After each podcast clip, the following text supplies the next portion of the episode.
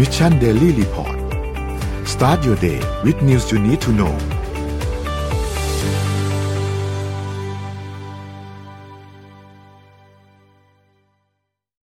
สวัสดีครับยินดีต้อนรับเข้าสู่ Mission Daily Report ประจำวันที่ 10 เดือน 10 นะครับ วันที่ 10 ตุลาคม 2565 นะครับ วันนี้คุณอยู่กับพวกเรา 3 คนตอน7โมงถึง8โมงเช้า สวัสดีพี่เอ็ม สวัสดีพี่ปิ๊กครับ สวัสดีครับอย่าเพิ่งหนีไปช้อปปิ้งกันนะคะ ฟังเราก่อนนะคะ ครับใจเย็นๆนะฮะทุกคะท่าน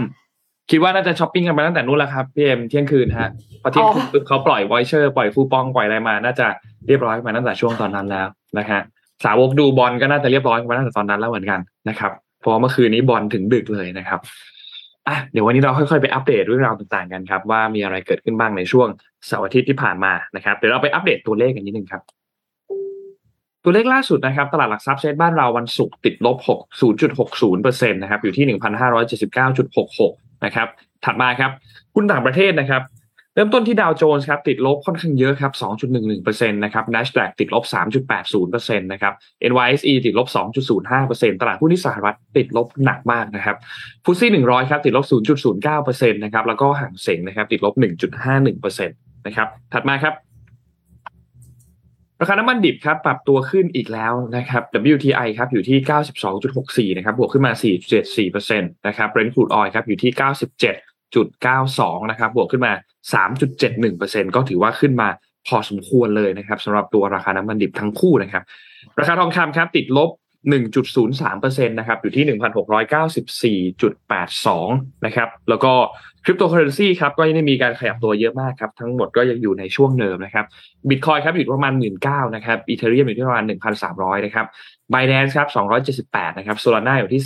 33.07 แล้วก็ Bitkub Coin ครับอยู่ที่ 1.32 นะครับทั้งหมดก็มีการบวกลบนิดหน่อยประมาณ 0. กว่าเปอร์เซ็นต์นะครับนี่คืออัปเดตตัวเลขทั้งหมดครับพี่ปิ๊กพาไปดู stat ไหมครับพี่ ไปดูสแตทกันครับ ไม่ได้อัปเดตสแตทมาพักใหญ่นะคครัรับบอ่ามาดูครับ อันนี้คือสถิติการใช้ VPN เพิ่มขึ้นในประเทศต่างๆ ที่มีสถานการณ์การประท้วงนะครับ มีความขัดแย้งภายในประเทศ หรือแม้กระทั่งการมีสงครามนะครับ ที่สูงสุดเลยเนี่ยคือที่ศรีลังกาเมื่อเดือนเมษายนที่ผ่านมาเองนะครับ ปริมาณความต้องการการใช้ VPN เพิ่มขึ้นหนึ่งหมื่นเจ็ดพันเปอร์เซ็นตนะครับ แล้วก็อ่าคาซัคสถานนะครับสามพันกว่าเปอร์เซ็นต์อิหร่านก็พอๆกันนะครับรองมาก็เป็นรัสเซียต่างๆ VPN เนี่ยมันก็คือการอ่าเขาเรียกว่าใช้ network ของต่าง ต้องเข้าใจก่อนเวลาประเทศเนี่ยเขามีขัดแย้งทางการเมืองในภายในเนี่ย ส่วนส่วนมากหนึ่งในวิธีการที่ภาครัฐจะใช้ครับ ก็คือการบล็อกเน็ต นะก็คือบล็อกไอตัวเครือข่ายภายในประเทศเนี่ยสมมติถ้าอย่างเป็นบ้านเราเนี่ยก็จะใช้คนคนที่อยู่ในประเทศไทยนะครับ ไม่ว่าจะเป็นใครก็ตาม ที่ใช้เบอร์เบอร์โทรศัพท์ของที่จดทะเบียนกับกสทช ใช่ไหมที่เข้าใจกสทช ก็จะถูกบล็อกอืมใช้ไม่ได้นั้นก็คงก็ต้องไปใช้ไอ้เจ้า address คนอื่นเนี่ยก็คือไอ้เลข IP ของเบอร์เครือข่ายต่างประเทศเพื่อรับทราบข่าวเน็ตที่เป็นเป็นอ่าที่มันอยู่ที่มีใช้งานได้อยู่นะครับ อะต่อมาครับอะเหมือนคนโพลิจีตนอนนะคะนะครับ ดูแล้วสงสัยจะไม่รอดนะครับอะดูแล้วที่จะไม่ไหวจริงๆนี่คือปริมาณอ่าจำนวนผู้ subscribe นะครับโพลิตอนคือตอนนี้คือลดลงแบบหัวหัวปักเลยนะครับ แล้วก็ตัวจักรยานเนี่ยก็ไม่ไหวเหมือนกัน ตัวตัวอุปกรณ์ของเขาเนี่ยนะครับ ดูทรงแล้วเนี่ยนะครับสงสัยจะไม่ไหวคนนี้ ไม่อาจจะไม่เกินสิ้นปีด้วยซ้ำนะครับ ก็ไม่น่าเชื่อนะครับสตาร์ทอัพที่มาแรงมากช่วงโควิดนะครับใช่ที่เราใช่มาแรงเห็นมากข่าวกันแล้วก็เขาก็เป็นการปั่นจักรยานผ่านอ่ากิจกรรมออนไลน์นะปั่นเป็นกลุ่มอย่างเงี้ยนะครับ จะไปแล้วนะครับอะต่อมาครับ Twitter นะครับ ความนิยมของ Twitter ในแต่ละประเทศมากน้อยแค่ไหนนะครับ ก็ที่เม็กซิโกกับอินเดียเนี่ย ถือว่าครึ่งครึ่งๆเลยนะครับ เมื่อการสัมสัมภาษณ์ผู้ใช้อินเทอร์เน็ต นะครับผู้ใช้โทรศัพท์มือถือแบบเป็นประจำนะครับเม็กซิโกอินเดียเนี่ยครึ่งครึ่งใช้ Twitter เป็นหลักนะครับขณะที่รัสเซียเยอรมันฝรั่งเศสค่อนข้างน้อยนะครับสหรัฐอเมริกาประเทศเจ้าของ Twitter เองก็หนึ่งในสามเท่านั้นนะครับ ก็ถือว่ากลางๆนะครับอะต่อมาครับคนอเมริกาเลือกช็อปที่ไหน เป็นหลักนะครับอ่า top 10 high grossing online fashion นะครับ ก็คือรายได้สุทธินะครับของปี 2021 หน่วยนะครับ Shein อันดับหนึ่งนะครับแซง Macy's กับอเมซอนนะครับ Shein นี่ของของจีนป่ะคะจีนใช่ครับ ของจีนที่มีอ่าโมเดลก็คือการอ่าทำเสื้อออกมาวันละสามพันกว่าแบบนะครับโอ้อืม แบบเสื้อใหม่ๆนะวันละนะครับสามพันกว่าแบบนะครับจีนแซงอเมซอนแล้วนะครับ คือไม่น่าเชื่อนะครับ คือ Amazing มากๆ คือต้องเข้าใจ Shein เนี่ยขายเสื้อผ้าอย่างเดียวแต่อเมซอนขายทุกอย่างนะครับ Top Gross Income เนี่ยของจีนกับเมแซง Macy's ยังไม่เท่าไหร่เพราะ Macy's ยังมีความใกล้เคียงอเมซอนเพราะขายทุกอย่างเหมือนกันวอลมาร์ทไล่ลงมานะครับ Gap เนี่ย ถ้านึกถึง Gap เนี่ย ยุครุ่งเรืองเขาจะประมาณยุคสองพันยุคเก้าศูนย์กลางๆ ถึงสองพันกลางๆหลังจากนั้นแก๊ปเนี่ย ก็คือหายไปเลยคือ คือคือสถานการณ์ไม่ดีนะครับ ตอนนี้แก๊ปกลับมาแล้วนะครับ เดี๋ยวจะเอาเรื่องแก๊ปมาเล่าให้ฟังว่าซีอคนปัจจุบันเขาพลิกแก๊ปกลับขึ้นมาได้ยังไงนะครับ ถ้าถ้ามันไม่ลืมเตือนด้วยนะจะเล่าให้ฟังนะครับครับแล้วก็โคจ็กนอสตอมครับอะต่อมาครับ อันนี้น่าจะใกล้เคียงกันทั่วโลกนะครับเป็นข้อเซอร์เวยผู้ใช้อ่าผู้ช็อปออนไลน์นะครับเพราะว่าเหตุผลในการที่จะเลือกซื้อออนไลน์เนี่ย มีอะไรบ้างอันดับหนึ่งนะครับหกสิบเก้าเปอร์เซ็นนี่คือ free shipping อันดับที่สองคือ fast shipping นะครับ ก็คือส่งฟรีส่งเร็วนะครับ แล้วก็มีอันดับสามเนี่ยแบบก็ไม่น่าเชื่อนะว่าจะเป็นปัจจัยได้ก็คือ สามารถ track ได้ คือเราก็คือพี่เราไม่ได้อยู่อเมริกาใช่ไหมเราไม่รู้ระบบการ tracking ที่นั่นเป็นยังไง แต่ว่าของคนไทยเนี่ย track ไวมากครับ คือสั่งออเดอร์เช้าบ่ายขอเลข tracking แล้วนะครับ ก็จะเป็นแบบแบบแบบที่ว่านี่เป็นพฤติกรรมปกติของบ้านเรานะครับ free return เป็นอันดับสี่ครับห้าสิบเอ็ดเปอร์เซ็นตนะครับ โอเคครับ ต่อมา ตาต่อมาครับ อ่าหมดแล้วโอเคครับครับผมโอเค ขอพาไปที่ข่าวพลังงานก่อนเลยแล้วกันนะคะ แต่ว่าแน่นอนว่าพลังงานที่เอ็มพามาไม่ใช่เรื่องของการขึ้นลงของราคาธรรมดา เป็นเรื่องเสาไฟไร้สายค่ะ ระบบจ่ายไฟแห่งโลกอนาคตนะคะอันนี้ของที่นิวซีแลนด์นะคะ ย้อนไปในอดีตเนี่ยช่วงทศวรรษที่ 1980 นะคะ นิโคลาเทสลานักวิทยาศาสตร์ชื่อดัง ซึ่งในที่สุดแล้วก็ได้รับ ชื่อนำมาตั้งเป็น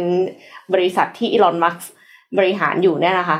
เป็นผู้ประดิษฐ์เทสลาคอยและผู้พัฒนาไฟฟ้ากระแสสลับ ได้ทดลองส่งกระแสไฟฟ้าแบบไร้สายขึ้นที่สหรัฐอเมริกาค่ะ แต่ว่าผลการทดลองเนี่ยไม่เป็นไปตามคาด โดยที่เทสลาเนี่ยเขาไม่สามารถควบคุมลำแสงไฟฟ้าในระยะทางไกลได้ แต่ว่าเขาก็ inspire คนจำนวนมากเลย ให้พัฒนาเทคโนโลยีส่งไฟฟ้าระยะไกลมาโดยตลอดค่ะ ที่ดังที่สุดนะคะก็คือนาซานาซาเนี่ยเคยทดลองส่งไฟฟ้าได้มากถึง 34,000 วัตต์ ในระยะทางประมาณ 1.5 กิโลเมตรค่ะเฮ้ย1.5 กิโลเมตรก็ไกลมากเลยนะคะ แล้วก็สามารถส่งได้เนี่ยมีประสิทธิภาพถึง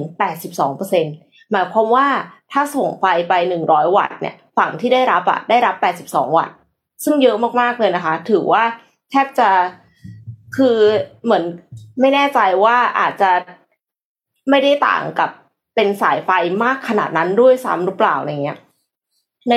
ในอนาคตเนี่ยภาพฝันของนิโคลาเทสลาอาจจะเป็นจริงด้วยเทคโนโลยีของบริษัท e m r o d ค่ะ ซึ่งนำมาใช้กับ PowerCo ซึ่งให้บริการระบบพลังงานในนิวซีแลนด์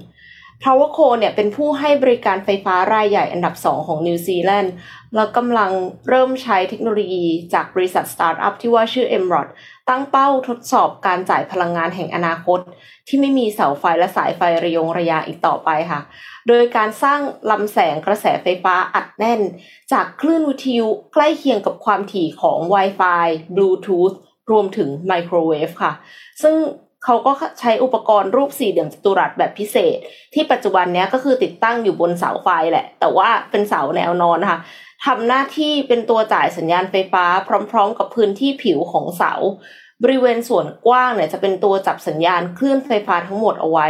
เคล็ดลับทำให้ลำแสงไฟฟ้าอัดแน่นของเขาอะคือการเลือกใช้เสาอากาศแบบปรับแก้ไขสัญญาณ ที่รู้จักกันในชื่อ rectenna rectenna เนี่ยสามารถส่งผ่านคลื่นไฟฟ้าไมโครเวฟจากจุดหนึ่งไปอีกจุดหนึ่งได้ เป็นระบบที่เหมาะกับภูมิประเทศหุบเขาสลับซับซ้อนนะคะ ปัจจุบัน m r o d กำลังทดลองใช้ระบบส่งผ่านพลังงานไร้สายรุ่นต้นแบบในพื้นที่ขนาด 130 ฟุต โดยเสาอากาศทั่วไปมีหน้าที่รับคลื่นแม่เหล็กไฟฟ้าจะเป็นประเภทแอนเทนนา เช่น เสารับคลื่นความถี่วิทยุโทรทัศน์โทรศัพท์ หรือสัญญาณ Wi-Fi หลังจากนั้นจะส่งความถี่ที่ได้รับไปสู่อุปกรณ์ไฟฟ้า ซึ่งจะแปลงสัญญาณให้เป็นแสงสีเสียงต่อไป อันนี้คือเสาอากาศทั่วไปนะ แต่ว่าเสาอากาศ ตัวจ่ายไฟฟ้าไร้สายต้นแบบของ m r o d อะค่ะเขาส่งไฟฟ้าผ่าน rectifying antenna หรือ rectenna คือเสาอากาศเปลี่ยนพลังงาน ซึ่งจะรับสัญญาณแม่เหล็กไฟฟ้า แล้วเปลี่ยนเป็นพลังงานไฟฟ้ากระแสตรง ส่งพลังงานด้วยวัตถุส่งสัญญาณวิทยุขนาดเล็ก ในรูปแบบสัญญาณคลื่นเดี่ยว หลังจากนั้นเนี่ยคลื่นลำแสงสัญญาณจะแพร่ออกไปในแนวขนาน และก็จะไม่ แพร่กระจายออกนอกพื้นที่ เพราะฉะนั้นคือไม่ต้องห่วงว่าเดินเดินอยู่อ้าวไฟช็อตเนี่ยค่ะ คือมันจะไม่แพร่กระจายออกนอกพื้นที่เขาว่าอย่างนั้นนะแล้วก็ไฟฟ้าปัจจุบันนี้ที่เราใช้กันในบ้านเนี่ยมันคือกระแสสลับนะคะ ทุกคน แต่ว่าไฟฟ้าที่เขาส่งเนี่ยอันนี้คือเป็นกระแสตรง Emrod ยังใช้การออกแบบวัสดุที่เรียกว่า metamaterial ที่จับคลื่นวิทยุได้อย่างมีประสิทธิภาพเข้ามาช่วยในการส่งพลังงาน และเสาอากาศจะส่งพลังงานผ่านจุดรีเลย์ไปยัง rectenna ต้นอื่น และยังมีระบบความปลอดภัยแน่นอนค่ะ นกบินผ่าน นกบินผ่านระหว่างสองอันเนี้ย จะไม่โดนช็อตตายนะคะ เพราะว่าเขาจะหยุดหยุดส่งสัญญาณชั่วคราว แล้วระบบเนี้ยไม่แพร่กระจายรังสีออกสู่ภายนอก แล้วก็จะไม่มีสัตว์ใด ๆ รับอันตราย อันนั้นคือที่ Emrod เคลมมาเสาพลังงานไร้สายของ Emrod เนี่ยเขาไม่ได้ตั้งใจว่าจะมาแทนที่เสาและสายไฟทั้งหมด ของประเทศเขาไม่ได้คิดอย่างนั้นเขาคิดแค่ว่าจะทำหน้าที่เป็นตัวกลางเหมือนสายเคเบิลซึ่งเป็นประโยชน์ต่อภูมิประเทศที่เป็นหุบเขาสลับซับซ้อน ซึ่งนิวซีแลนด์มันเป็นแบบนั้น คือมีภูเขาเต็มไปหมดเลยเป็นประเทศเกาะนะคะ แต่ว่าเอ่อการที่มีสายไฟอะมันติดตั้งยาก ดังนั้นก็คือติดตั้งเสาแบบที่ไม่มีสายไฟ แล้วก็อยู่ห่างกันเป็นกิโลกิโลอย่างเงี้ยค่ะ ก็จะทำให้พื้นที่ห่างไกลเนี่ยมีไฟฟ้าใช้ แล้วก็น่าจะนำไปใช้กับประเทศอื่น ๆ ได้อีกด้วยค่ะ เออเออน่าสนใจน่าสนใจ เป็นนนท์ไม่ค่อยรู้เรื่องเทคโนโลยีเกี่ยวกับเรื่องของไฟฟ้าเท่าไหร่นะแต่ว่าอันนี้ก็ดูดูดูจะน่าสนใจถ้า มันเข้าไปเป็น infrastructure อันหนึ่งของประเทศเนาะใช่โดยเฉพาะใช่คือคืออาจจะต้องค่อยๆ ลองเริ่มแหละว่าว่ามันจะเป็นยังไง ต้องรอดูต้องรอดูอันนี้น่าสนใจครับ นี่นนท์อยากพามาอีกเรื่องหนึ่งครับ ที่คิดว่าน่าจะเป็นเรื่องที่ต้องให้ความสำคัญพอสมควรเหมือนกัน แต่ว่านนท์มีสองเรื่องวันนี้หลักๆ เรื่องหนึ่งคือเรื่องเกี่ยวกับจีน ซึ่งจีนเนี่ยเป็นมหากาพย์เหมือนกันเพราะว่ามันเชื่อมโยงกันหลายเรื่องมากเลย ไม่ใช่แค่ เรื่องเศรษฐกิจของจีนที่ ช่วงนี้ดูจะไม่ค่อยดีเท่าไหร่นะครับ รวมถึงเรื่องของโควิดนะครับ รวมถึงเรื่องของสหรัฐที่จำกัดการส่งออกเซมิคอนดักเตอร์ด้วยในช่วงเวลาตอนนี้ของจีนเนี่ยนะครับ เพราะฉะนั้นอันเนี้ยน่าเป็นห่วงมาก แต่ก่อนหน้านั้นนนพามาดูอันนี้นิดหนึ่งครับพี่ปิ๊กเมื่อกี้เอาตัวสแตทอันหนึ่งขึ้นมาที่เกี่ยวข้องกับเรื่องของ VPN นะครับว่า ประเทศไหนที่มีการใช้ VPN เพิ่มมากขึ้น โดยเฉพาะอย่างยิ่งในช่วงที่มีการประท้วง มีสงครามหรือมีปัญหาทางการเมืองเนี่ยนะครับ เมื่อกี้ในนั้นอะมีอิหร่านด้วย ที่พบการใช้ VPN เพิ่มเติมขึ้นมานะครับ เลยเล่าเรื่องเล่าเรื่องสถานการณ์ในอิหร่านให้ฟังกันนิดหนึ่งนะครับ ว่าณปัจจุบันตอนนี้เนี่ยการประท้วงอิหร่านที่ยืดเยื้อมาเป็นเวลานานเนี่ย เป็นอย่างไรบ้างนะครับ อิหร่านตอนนี้เนี่ยนะครับ หลังจากที่มีการเสียชีวิตของผู้หญิงที่เป็นชาวเคิร์ดนะครับ ถ้าเราจำกันได้นะครับ ชาวเคิร์ดที่ตอนนั้นเนี่ยถูกตำรวจศีลธรรมนะครับ จับกลุ่มเพราะว่ามีการแต่งกายผิดกฎนะครับ ซึ่งตอนนั้นเนี่ย ก็เกิดการจับกลุ่มมีการใช้ความรุนแรงเกิดขึ้นและสุดท้ายเธอก็เสียชีวิตนะครับ ซึ่งสถานการณ์หลังจากนั้นที่เกิดขึ้นเนี่ยคือการชุมนุมการจราจรของประชาชนนะครับ มีประชาชนที่เสียชีวิตเป็นจำนวนมากนะครับ ทางการเองก็มีการเดินหน้ามีการเขาเรียกว่าเข้าไปควบคุมสถานการณ์เข้าไปปราบปรามต่างๆเนี่ยนะครับ การรายงานตั้งแต่ช่วงกลางเดือนกันยายนที่ผ่านมาเนี่ยนะครับ ทุกท่านน่าจะได้เห็นวิดีโอแล้วล่ะนะครับ ว่าเกิดการประท้วงอย่างรุนแรงมากน้อยแค่ไหนนะครับ ตั้งแต่วันที่ เเราเห็นกันมาเนี่ยนะครับ มีภาพการประท้วงอยู่หลายเมืองหลายจุดเลยนะครับตั้งแต่ช่วงกลางเดือนกันยายนมาเรื่อยๆ ปักหลักประท้วงกันมาเรื่อยๆทั่วประเทศนะครับ โดยล่าสุดเนี่ยนะครับ การประท้วงที่เกิดขึ้นเนี่ยนะครับตำรวจเนี่ยให้เหตุผลว่าเธอละเมิดกฎใช่ไหมครับ ว่าจริงๆแล้วเนี่ยต้องสวมทางด้านของฮิญาบที่ในพื้นที่สาธารณะนะครับ แล้วก็ถูกจับกุมแล้วก็หลังจากนั้นสามวันก็เสียชีวิตนะครับ ก็คนก็ค่อนข้าง ขุดเคืองกันพอสมควรนะครับ กับสถานการณ์ที่เกิดขึ้นมีการพูดถึงในประเด็นว่าเหมาะสมไหมกับการใช้ความรุนแรงในครั้งนี้นะครับ ทางการอิหร่านเองก็เขาเรียกว่าปราบปรามกันอย่างต่อเนื่องมีการจับตัวผู้ประท้วงมามีการประทะกันหนุนแรงในหลาย ๆ จุดนะครับ ตัวเลขที่ทางด้านองค์กรด้านสิทธิมนุษยชนของอิหร่านเนี่ย เปิดเผยออกมาเนี่ยนะครับ ว่ามีผู้เสียชีวิตจากการประทะกับเจ้าหน้าที่เนี่ย ไม่น้อยกว่า 185 ราย และเป็นเด็กอย่างน้อยคือ 19 รายนะครับ โดยผู้เสียชีวิตส่วนใหญ่เนี่ยจะอยู่ในจังหวัดซีสถานนะครับ และบาลูจิสถานนะครับ ซึ่งก็เป็นสัดส่วนครึ่งหนึ่งของจำนวนผู้เสียชีวิตที่มีการบันทึกมาได้นะครับ และที่สำคัญคือตอนนี้รายงานในวิดีโอเนี่ยที่เราเห็นเนี่ยนะครับ คือเจ้าหน้าที่มีการใช้อาวุธ มีการใช้แก๊สซ้ำตา และบางกรณีมีบอกว่ามีการใช้กระสุนจริงด้วยนะครับ ในการปราบปรามผู้ประท้วงนะครับ แต่อย่างไรก็ตามครับทางการอิหร่านเองก็ยังบอกว่า ไม่มีการใช้กระสุนจริงนะครับ แล้วก็ยังคงยืนยันว่าแผนการประท้วงในครั้งนี้เนี่ย มี hidden agenda มีเบื้องหลัง ซึ่งเป็นแบบเหมือนเป็นคู่ศัตรูของอิหร่านเนี่ยนะครับ ซึ่งก็อาจจะรวมถึงสหรัฐรวมถึงพันธมิตรต่างๆนะครับ แล้วก็ระบุว่ากลุ่มผู้ประท้วงเองเนี่ยก็มีอาวุธ และมีการใช้ความรุนแรงตอบโต้เจ้าหน้าที่นะครับ ฝั่งของเจ้าหน้าที่กองกำลังความมั่นคงเองก็มีเสียชีวิตไปอย่างน้อย 20 รายเช่นเดียวกัน นะครับ ซึ่งการประท้วงในแบบนี้มันค่อนข้างเป็นสเกลที่ค่อนข้างรุนแรง แล้วก็ประทุขึ้นมาจากประเด็นในเรื่องของการจับกลุ่มผู้หญิงคนนั้นเนี่ยนะครับ แล้วก็มีการเสียชีวิตเนี่ยนะครับ คุณอามินีเนี่ยนะครับ ก็น่าเป็นห่วงครับสำหรับสถานการณ์ที่อิหร่านในตอนนี้นะครับ คิดว่าภาครัฐเองก็คงพยายามที่จะใช้ทุกวิถีทางในการจัดการเรื่องนี้ให้ได้นะครับ รวมถึงมีความรุนแรงที่เกิดขึ้น และ VPN การจำกัดการเข้าถึงอินเทอร์เน็ตเองก็คิดว่าน่าจะเป็นหนึ่งใน เครื่องมือที่ภาครัฐอาจจะมีการใช้เช่นเดียวกันทำให้คนต้องหันมาใช้ VPN มากขึ้นนะครับ การใช้ VPN เนี่ยมันก็จะทำให้การ tracking พวกนี้มันยากขึ้นด้วยสำหรับภาครัฐนะครับ เพราะฉะนั้น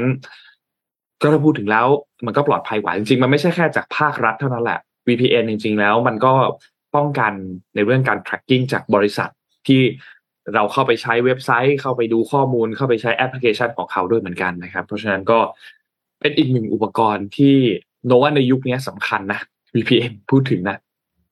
เออที่เพื่อนที่จีนนะคะ ถ้าสมมติว่าเขาจะเล่น Facebook อย่างเงี้ยเขาก็ต้องใช้ VPN อืมอืมอืมคือแอปใดๆก็ตามที่ที่รัฐบาลไม่ให้เข้า อะ ถ้าใช้ VPN แล้วก็ทำเป็นว่าเข้าจากประเทศอื่น ก็จะสามารถเข้าได้ค่ะ ครับ คือมันก็เป็นวิธีนะ คือแบบมันให้ให้ให้ให้ให้คิดเกี่ยวกับเรื่องนี้คือ มนุษย์เนี่ยยังไงก็พยายามหาทางออกจนได้นะ นี่คือความความเก่งของมนุษย์เนาะค่ะ อะไรก็ห้ามจะมีจริงจริงจริงอะไรนะก็เรียกจะห้ามจะมีอุปสรรคอะไรก็ตามอะไร whatever เกิดขึ้นอะ มนุษย์จะพยายามหาทางออกจนได้เสมอ คือประเด็นคือถ้าเราใช้ทางออกพวกนี้ไอ้ใช้ความสามารถตรงนี้ไปในทางในเรื่องที่ดีเนาะในการพัฒนา โอ้โลกมันจะดีขึ้นมากเลยนะ จริงที่ไหนไม่มีน้ำใช้ไม่มีไฟใช้ เราก็ดันด้นหาวิธีการจนให้ให้พื้นที่นั้นมีน้ำมีไฟใช้ก็ได้อย่างเงี้ย เออนี่มันเป็นสิ่งที่ อ่าถ้ามองจริงถ้าเรา เออเนาะแบบเราใช้ให้มันถูกเรื่อง ค่ะไม่ใช่แบบว่าไปลักลอบทำอะไร ไม่ดี เออ ไม่ได้ไปใช้ในวิเรื่องแบบที่มันไม่เป็นเรื่องเลยแบบ อืมก็น่าเสียดายเป็นสิ่งที่น่าเสียดายครับอ่าเนี่ยพี่พามาอัปเดตเรื่องของเศรษฐกิจนิดหนึ่งแล้วกันนะครับ เป็นเรื่องที่ค่อนข้างน่าห่วง ก็เลย ขอเอาตัวเลขมาเล่าให้ฟังแล้วกันนะครับ อันนี้เอามาจากบลูมเบิร์กนะครับบลูมเบิร์กเนี่ยเขาบอกว่าภายในสองปีนี้เปิดเป็นจริงไม่ถึงสองนะครับ ก็คือภายในปีครึ่งเนี่ยก็คือภายในหนึ่งอ่า ปีสองพันยี่สิบสามเนี่ยครับ มูลค่าเศรษฐกิจของโลกเนี่ย จะหายไปอยู่ที่สี่ล้านล้านเหรียญสหรัฐนะครับ ก็ถือว่าเยอะมากเหรียญสหรัฐเลยเหรอคะใช่ครับ คือประมาณเศรษฐกิจโลกนะครับ จะลดลงภายในเนี่ยขอโทษนะครับ ปีสองพันยี่สิบหกสามปีนับจากนี้นะครับ เอาลุกไปแล้วเนี่ย มูลค่าเศรษฐกิจโลกจะหายไปก็คือเท่ากับเศรษฐกิจของประเทศเยอรมันทั้งประเทศจะหายไปจากโลกนี้นะครับ ก็คือว่ามันมี factor หลาย ๆ อย่างนะครับ ที่อ่าทาง IMF นะครับ แล้วก็หน่วยงานสำคัญที่เป็นด้านเศรษฐศาสตร์ของโลกเนี่ยออกมาวิเคราะห์แล้วก็สรุปออกมานะครับ ซึ่งเป็นเป็น issue ออกเอก ออกเป็นเอกสารอย่างเป็นทางการที่การคาดการณ์เศรษฐกิจนี้นะครับ ตัวแรกเลยเนี่ยก็บอกว่า World Economic Outlook นะครับ IMF เนี่ยคาดการออกมาว่า global forecast ในปี 2023 ที่บอกว่าเศรษฐกิจโลกจะเติบโตขึ้น 2.9%นั้นเนี่ย แน่นอนว่าจะลดลง อยู่ที่ประมาณ 2 ต้นๆนะครับ ก็คือหายไป 1%แล้วนะ ซึ่งในหลักการแล้วพวกนี้จะพูด conservative อยู่แล้วนะครับ เขาว่า conservative ในมุมนี้คือ 2.1ในจำนวนนี้คือ max แล้วนะเพราะงั้นมันจะเกิดแพนิคพวกนี้เขาจะพูดแบบเขาจะแบบ ถ้าเขาคาดการณ์ว่า2.1เขาจะพูด2.9เก้าเพราะถ้าเขาบอกของโป้งเลยเนี่ย มันจะเกิด panic แล้วมันจะแย่ไปใหญ่นะครับ factor ที่สองนะครับ ก็คืออ่าเรื่องของยูเครนแน่นอนนะพวกที่ยังไม่มีทีท่าว่าจะจบลงเมื่อไหร่นะครับ ล่าสุดเนี่ย IMF ก็ได้อนุมัติเงินกู้1.3พันล้านเหรียญให้กับยูเครนนะครับ ซึ่งเป็นเงินกู้ก้อนแรกที่ทางยูเครนเนี่ย ได้รับนะครับ แล้วก็จะเป็นก้อนต่อไป อันนี้เงินกู้นี่ก็คือแน่นอนเพื่อไปพัฒนาประเทศ ใช้คำว่าใช้คำว่าฟื้นฟูแล้วกันนะครับ พัฒนาจะอาจจะนี่เป็นก็ฟื้นฟูจากเนี่ยซากปรักหักพังจากสงครามนะครับ ตัว factor ที่สามคือราคาอาหารนะครับอ่าเพราะว่าผลผลิตต่างๆ เนี่ยยังคงยังคงขาดนะครับ มีภัยแล้งนะครับหลาย ๆ เรื่องนะครับเรื่องของยูเครนที่เป็นเรื่องของแหล่งส่งออกข้าวสาลี อันดับหนึ่งของโลกก็ยัง ผลิตได้ไม่เท่าเดิม อันดับสี่นะครับ เรื่องคือของเรื่องของยูเคนะครับ เรื่องเศรษฐกิจของอังสหราชอาณาจักรที่ยังไม่ค่อยดี แล้วก็มีการปรับเปลี่ยน อ่านโยบายในเรื่องของแท็กคัตแท็กคัตแพ็กเกจนะครับผมไม่ได้มีใครมาเล่าเรื่องนี้อย่าง คือที่สหราชอาณาจักรเนี่ยเขามีเขามีนโยบายในเรื่องของการอ่าให้เงินอินเซนティブด้านภาษีครับ เสร็จแล้วก็มีการกลับลำก็คือ ไม่ให้แล้วอะไรเงี้ยครับ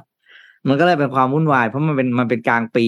อ่ากลางปีกลางนโยบายคือเหมือนกับนโยบายจะให้สองปีนะครับแต่ที่ให้ปีเดียวแล้วเลิกอะไรอย่างเงี้ยนะครับมันก็จะแน่นอนมันจะส่งผลกระทบกับเศรษฐกิจนะครับ ตัวต่อมาคือเฟดนะครับ ก็เรื่องของการควบคุมเงินเฟ้อนะครับ ก็ IMF บอกได้คาดการว่าไอ้เจ้าตัวเฟดเนี่ยสิ่งที่นโยบายดอกเบี้ยที่เฟดทำเนี่ยน่าจะส่งผลกระทบต่อรายได้แล้วปริมาณการใช้จ่ายของโลกต่อไป เรื่อยๆนะครับโดยถึงเรื่องของภาระหนี้นะครับ แล้วก็ทำให้หกสิบเปอร์เซ็นของประเทศที่เป็น low income ที่เป็นสถานะเป็นประเทศยากจนเนี่ยนะครับ ได้รับผลกระทบจากตรงนี้ด้วยเหมือนกันนะครับ แล้วสุดท้ายคือเรื่อง climate นะครับ เรื่องของตัวอย่าง climate ที่เปลี่ยนแปลงหนักๆเช่นน้ำท่วมที่ปากีสถานนะครับ หรือว่าตัวเฮอริเคนที่ถล่มที่ฟลอริดากับปอร์โตริโกไปเนี่ย อันนี้ก็จะเป็นส่วนที่ทำให้เศรษฐกิจเนี่ยซุดลงมาอีก เพราะว่างบประมาณส่วนหนึ่งของประเทศจะต้องถูกนำไปใช้ในการฟื้นฟู เมืองที่สูญเสีย อย่างที่ฟลอริดาเนี่ยสะพานพังไปอันหนึ่งแต่พี่จำที่สะพานไม่ได้ก็ถือว่าหนักมากเหมือนกันอย่างเงี้ยนะครับ ก็เป็นตัวเลขภาพรวมให้เห็นนะครับ ว่าเศรษฐกิจโลกปีอีกสองสามปีนี้ไม่ง่ายนะครับ ไม่ง่ายจริง ๆ แล้วก็หลายๆนโยบายที่เราเห็นเนี่ยยังคงต่อเนื่องอย่างเฟดเนี่ยเรื่องของดอกเบี้ยก็ยังสูงต่อเนื่องนะครับ หรืออย่างบางประเทศนะครับ อย่างอาร์เจนตินาที่เงินเฟ้อขึ้นไปทะลุ อ๋อชิลีด้วยใช่ไหมชิลีด้วยเหมือนกันนะครับ ชิลีกับอาร์เจนตินาเนี่ยก็ขึ้นเงินเฟ้อแบบมโหฬารนะครับอาร์เจนตินาเนี่ยเงินเฟ้อขึ้นไปแปดสิบสามเปอร์เซ็นตนะครับ แล้วก็ภายในสิ้นปีสองพันยี่สองเงินเฟ้อของอาร์เจนตินาจะอยู่ที่หนึ่งร้อยเปอร์เซ็นตั้งแต่นับตั้งแต่ต้นปี ขนาดดอกเบี้ยเป็นเจ็ดสิบห้าเปอร์เซ็นแล้วนะคะ อืมนะครับ เพราะฉะนั้นเนี่ย ก็ระมัดระวังนะครับ ใช้จ่ายอะไรก็ระมัดระวังเรื่องเศรษฐกิจกันนิดนึงเพราะว่าเรายังมี เหตุการณ์อะไรอีกมากมายที่เราไม่รู้ตัวว่ามันจะเกิดขึ้นแล้วมันอาจจะเกิดขึ้นกับเราก็ได้นะครับ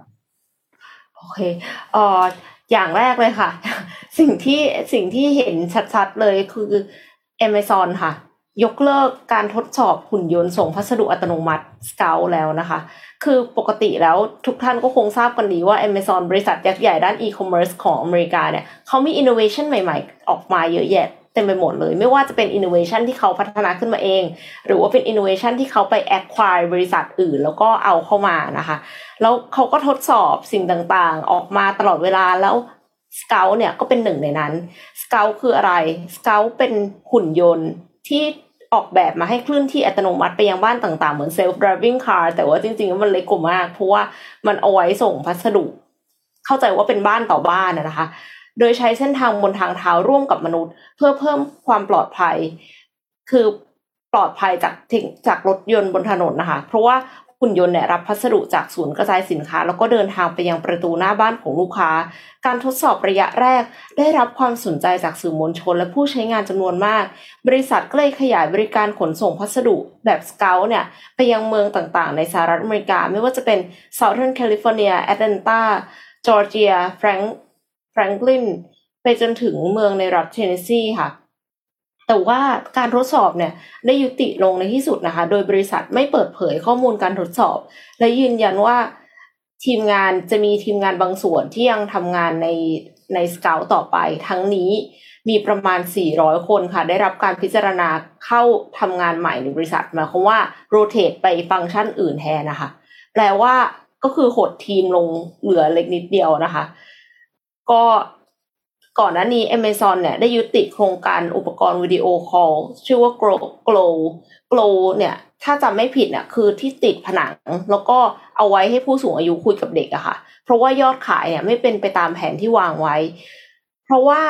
พอโควิด -19 มันซาลง คนก็เริ่มเดินทางเหมือนเดิมพอคนเริ่มเดินทางก็ไม่ได้จำเป็นที่จะต้องใช้วิดีโอคอลแต่ตั้งแต่ตอนที่มันออกวิดีโอคอลที่แปะไว้แล้วอะ เอ็มก็สงสัยมากว่าทำไมไม่ใช้มือถือ ปกติมือถือก็วิดีโอคอลกันได้อยู่แล้วอะไรเงี้ยค่ะทางนี้ก็เลยทำให้แน่นอนกระทบกระทบพนักงานจำนวนหนึ่งนะคะ แล้วก็มีโครงการอื่น ๆ ที่ถูกยกเลิก แล้วก็ชะลอการลงทุนออกไป สอดคล้องกับทิศทางของเศรษฐกิจโลก และเศรษฐกิจสหรัฐอเมริกาที่อาจจะเข้าสู่ recession ก็ brace the impact นะคะทุกคน ตอนนี้เพราะฉะนั้นวันนี้ใครที่ยังไม่ซื้ออะไรยังไม่ต้องซื้อนะคะ พี่ปิ๊กบอกแล้วนะคะ รอเดือนหน้าเลยนะคะ หรือไม่งั้นก็คือรอดูเศรษฐกิจก่อนนะคะ ถ้าเรากำลังจะตกงานนี่เราก็ควรจะรัดเข็มขัดไว้ของมันไม่จำเป็นต้องมีทุกอย่างค่ะ ครับช่วงเวลานี้เป็นช่วงเวลาที่ห้ามเดี๋ยวว่าห้ามเลยปฏิบัติเงินเขามาเกี่ยวนะแนะนำว่าถ้าไม่จำเป็นจริง ๆ แบบไม่ถึงรอบการเปลี่ยนอะไรไอตัวอะไรนะแบบแอสเซทมือถือใหญ่ๆอะครับ โอ้โหไม่ค่อยแนะนำนะแอสเซทที่มีดอกเบี้ยนะเพราะว่าดอกเบี้ยมันสูงลดใช่ไหมครับมากแปลว่าเราจะซื้อของแพงโดยโดย โดยโดยไม่ไม่จำเป็นอะ ถ้าเทียบกันกับสมมติเราซื้อรถเมื่อสองปีที่แล้ว ที่ดอกเบี้ยต่ำมากใช่ไหมครับ วันนี้ดอกเบี้ยสูงมาก อย่างเงี้ย ก็ แต่ก็ใครซื้อก็ไม่ว่ากันนะครับ เราก็เป็นเรื่องส่วนตัวอยู่แล้ว แต่แค่บอกว่ามันเป็นช่วงละมุนเรามองในมุมเศรษฐศาสตร์เนอะคือการที่เราจะได้ของชิ้นเดิมชิ้นเดียวกันมาใช้เนี่ย คุณจ่ายเงิน ร้อยหนึ่งกับร้อยสิบอย่างเงี้ย อ่าในมุมเศรษฐศาสตร์นักเศรษฐศาสตร์ก็บอกคุณทำไมคุณถึงไปจ่ายร้อยสิบอืม อืมนะครับ อันนี้ก็เดี๋ยวจะหาว่าพี่เนี่ยไปวุ่นวายกับชีวิตส่วนตัวใคร แต่เรามองในคุยในมุมเศรษฐศาสตร์เฉยๆเท่านั้นเองเพราะมันเป็นภาระนะครับ แล้วก็เราเรา โอ้แต่ตัวเลขน่ากลัวครับน่ากลัวจริงๆอืมอืมแล้วสัปดาห์นี้มีงานสัปดาห์หนังสือด้วยใช่ไหมพี่ปิ๊ก ใช่ครับ เริ่มวันเริ่มวันพุธครับ เริ่มวันพุธแต่ว่าครับพับลิกน่าจะเริ่มวันพฤหัสคือสิบสามเป็นต้นไปอ่าโอเคปกติวันแรกก็จะเป็นวันทางการนะครับ แล้วก็จะมีงานเปิดในพิธีการอะไรอย่างเงี้ยนิดหนึ่งนะครับ แล้วก็พับลิกเข้าสิบสามแต่ว่าพี่ไม่แน่ใจนะ เพราะวันแรกปกติเนี่ย คนพับลิกจะเข้าได้คือหลังห้าโมงเย็นไปแล้วอ่าเอาเหรอหกโมงอะไรอย่างเงี้ยนะครับบางทีก็ปกติปกติคือจะเป็นอ่าสมเด็จพระเทพท่านจะเสด็จทุกปี เพราะว่าท่านเป็นอ่า ผู้ที่สนับสนุนการอ่านอยู่แล้วอืมฮึก็จะไปให้กำลังใจ ให้กำลังใจคนขาย ถ้าจะเดินเยี่ยมเดินเยี่ยมทุกบูธจริง ๆ นะครับ ครับ คือแบบเดินได้แบบเพลินมากอะเหมือนเราเหมือนเราเหมือนเราเดินดูอย่างเงี้ยแต่ว่าท่านเดินท่านเดินเยอะมากจริงๆครับ แล้วก็หลังจากนั้นเขาเสด็จกลับแล้วถึงจะให้คนพับให้คนทั่วไปเข้าไป ซึ่งบางทีก็เย็นแล้วก็ไม่ได้ขายเขาจะลุยกันจริงๆก็คือวันที่สิบสามเป็นต้นไปครับอ่าแล้ววันหยุดตรงวันหยุดพอดีด้วยคนน่าจะใช่ใช่นั่นว่า รอรอเลยอยากไปแล้วงานแสดงหนังสือศิริกิจสถานที่ใหม่นะครับ ร้านอาหารอ่าเพียบไปศิริกิจยุคนี้ไม่มีอดครับ โอ้ย ยุคที่แล้วก็ไม่อดอยู่ที่แล้วก็ของกินเยอะนะพี่ปิ๊กเฮ้ยบางซื่อไม่มีอะไรกินเลยอ๋อเฮ้ยไม่ใช่ทำไมถ้าถ้ายุคก่อนถ้าศูนย์เศรษฐกิจยุคก่อนเนี่ย มันมีไม่ค่อยมีมีแต่ฟู้ดคอร์ทร้านอาหารมีแค่แบล็กแคนยอนอ๋อแล้วก็มีสตาร์บัคอยู่หน่อยหนึ่งอ่าใช่ใช่มีซาบักนะครับ แล้วก็มีเซเว่นอยู่ร้านหนึ่งเอ้ย แต่คราวเนี้ยมาแบบชนิดที่คุจัณดเต็มอ่ยโอ้โห บอกได้เลยว่า ขอให้เตรียมตังค์ไว้พอแล้วกัน อืมอะไปต่อครับ อืมรอมากมากๆรอมากมากๆรอมากรอ อืมรอมากๆต้องไปต้องไปแหมเพราะว่าหลายหลายงานนะหลายงานหลายครั้งแล้วที่ไปจัดที่เมืองทองไปจัดที่บางซื่อ อ๋อ มีคนบอกว่านี่อ่ามีว่าชาชาไปเปิดงานสิบโมงพอดีพี่ยังไม่รู้กำหนดการก็โอเคเนี่ยมีคนมาบอกให้แหละแสดงว่าที่สิบสองขายตั้งแต่เช้าใช่ไหมครับเออเรื่องยังไม่รู้เรื่องเลยดูรู้ว่าต้องไปจัดพรุ่งนี้อะไรเงี้ยบิ๊กมีบูธด้วยใช่ไหมครับสำนักมีครับเป็นมีอะไรเอ่ยครับ แต่ว่าอ่าปีนี้หนังสือใหม่น่าจะเป็นของพี่โทมัสคนเดียว ที่ที่ออกทันทะยาน transform ใช่ครับอะอืมรอครับรอไปดูเลยครับ อะหนูพามาดูเรื่องถัดมาครับ คิดว่าช่วงวันหยุดสองวันที่ผ่านมาหลายๆท่านน่าจะได้เห็นข่าวนี้แล้วก็คือข่าวที่สะพานเชื่อมรัสเซียกับไครเมียนะครับ ที่เกิดเหตุระเบิดขึ้นมานะครับ ก็เกิดเหตุระเบิดเกิดขึ้นนะครับเราเล่าเหตุการณ์ให้ฟังก่อนนะครับ ย้อนให้ทุกท่านทราบเหตุการณ์นิดนึงนะครับ ก็เกิดเหตุระเบิดเกิดขึ้นนะครับ เดี๋ยวเอาให้ทีมงานเราเอาภาพขึ้นมาให้ดูนะครับทำให้ส่วนหนึ่งของสะพานเนี่ยมันถล่มลงมานะครับ ซึ่ง พอมันถล่มลงมานั่นหมายความว่ามันเป็นการตัดขาดเส้นทางหนึ่งละ คือเส้นทางรถยนต์นะว่าระหว่างไครเมียกับรัสเซียเนี่ยนะครับ ส่วนเส้นทางรถไฟที่ขนานมากันเลยมันมันจะอยู่มันจะวิ่งข้างๆกันอย่างนี้เลยครับ ตัวเส้นทางรถไฟเนี่ยได้รับความเสียหายเล็กน้อยนะครับ ก็เพราะว่าแรงระเบิดตรงนั้นเนี่ย มันทำให้ขบวนรถไฟที่พอดี ตรงนั้นน่ะเป็นขบวนรถไฟที่บรรทุก น้ำมันอยู่พอดีนะครับพอเกิดเหตุระเบิดเกิดขึ้นมันก็เลยมีไฟไหม้ตามขึ้นมาตรงนั้นนะครับคือตอนนี้เนี่ยยังไม่มีใครทราบนะครับแล้วยังไม่มีการยืนยันออกมาว่าสาเหตุของการระเบิดเนี่ยเป็นอย่างไร แต่แน่นอนละฝั่งของรัสเซียเองก็บอกว่าเนี่ยเป็นคาร์บอมเป็นเหตุระเบิดรถยนต์ เช่นแล้วก็คือยังไม่มีใครทราบว่าใครเนี่ยเป็นผู้อยู่เบื้องหลังยังไม่มีคนออกมาอ้างอิงด้วยว่าเขาเนี่ยเป็นคนอยู่เบื้องหลังนะครับทางด้านโฆษกประจำสำนัก กระทรวงเอ้ยโฆษกประจำกระทรวงต่างประเทศของสของรัสเซียเนี่ยนะครับ ก็ออกมาบอกว่าเหตุการณ์ครั้งนี้เนี่ยเป็นการสะท้อนพฤติกรรมของยูเครนที่มีนิสัยการก่อการร้ายโดยธรรมชาติใช้คำแบบนี้เลยนะ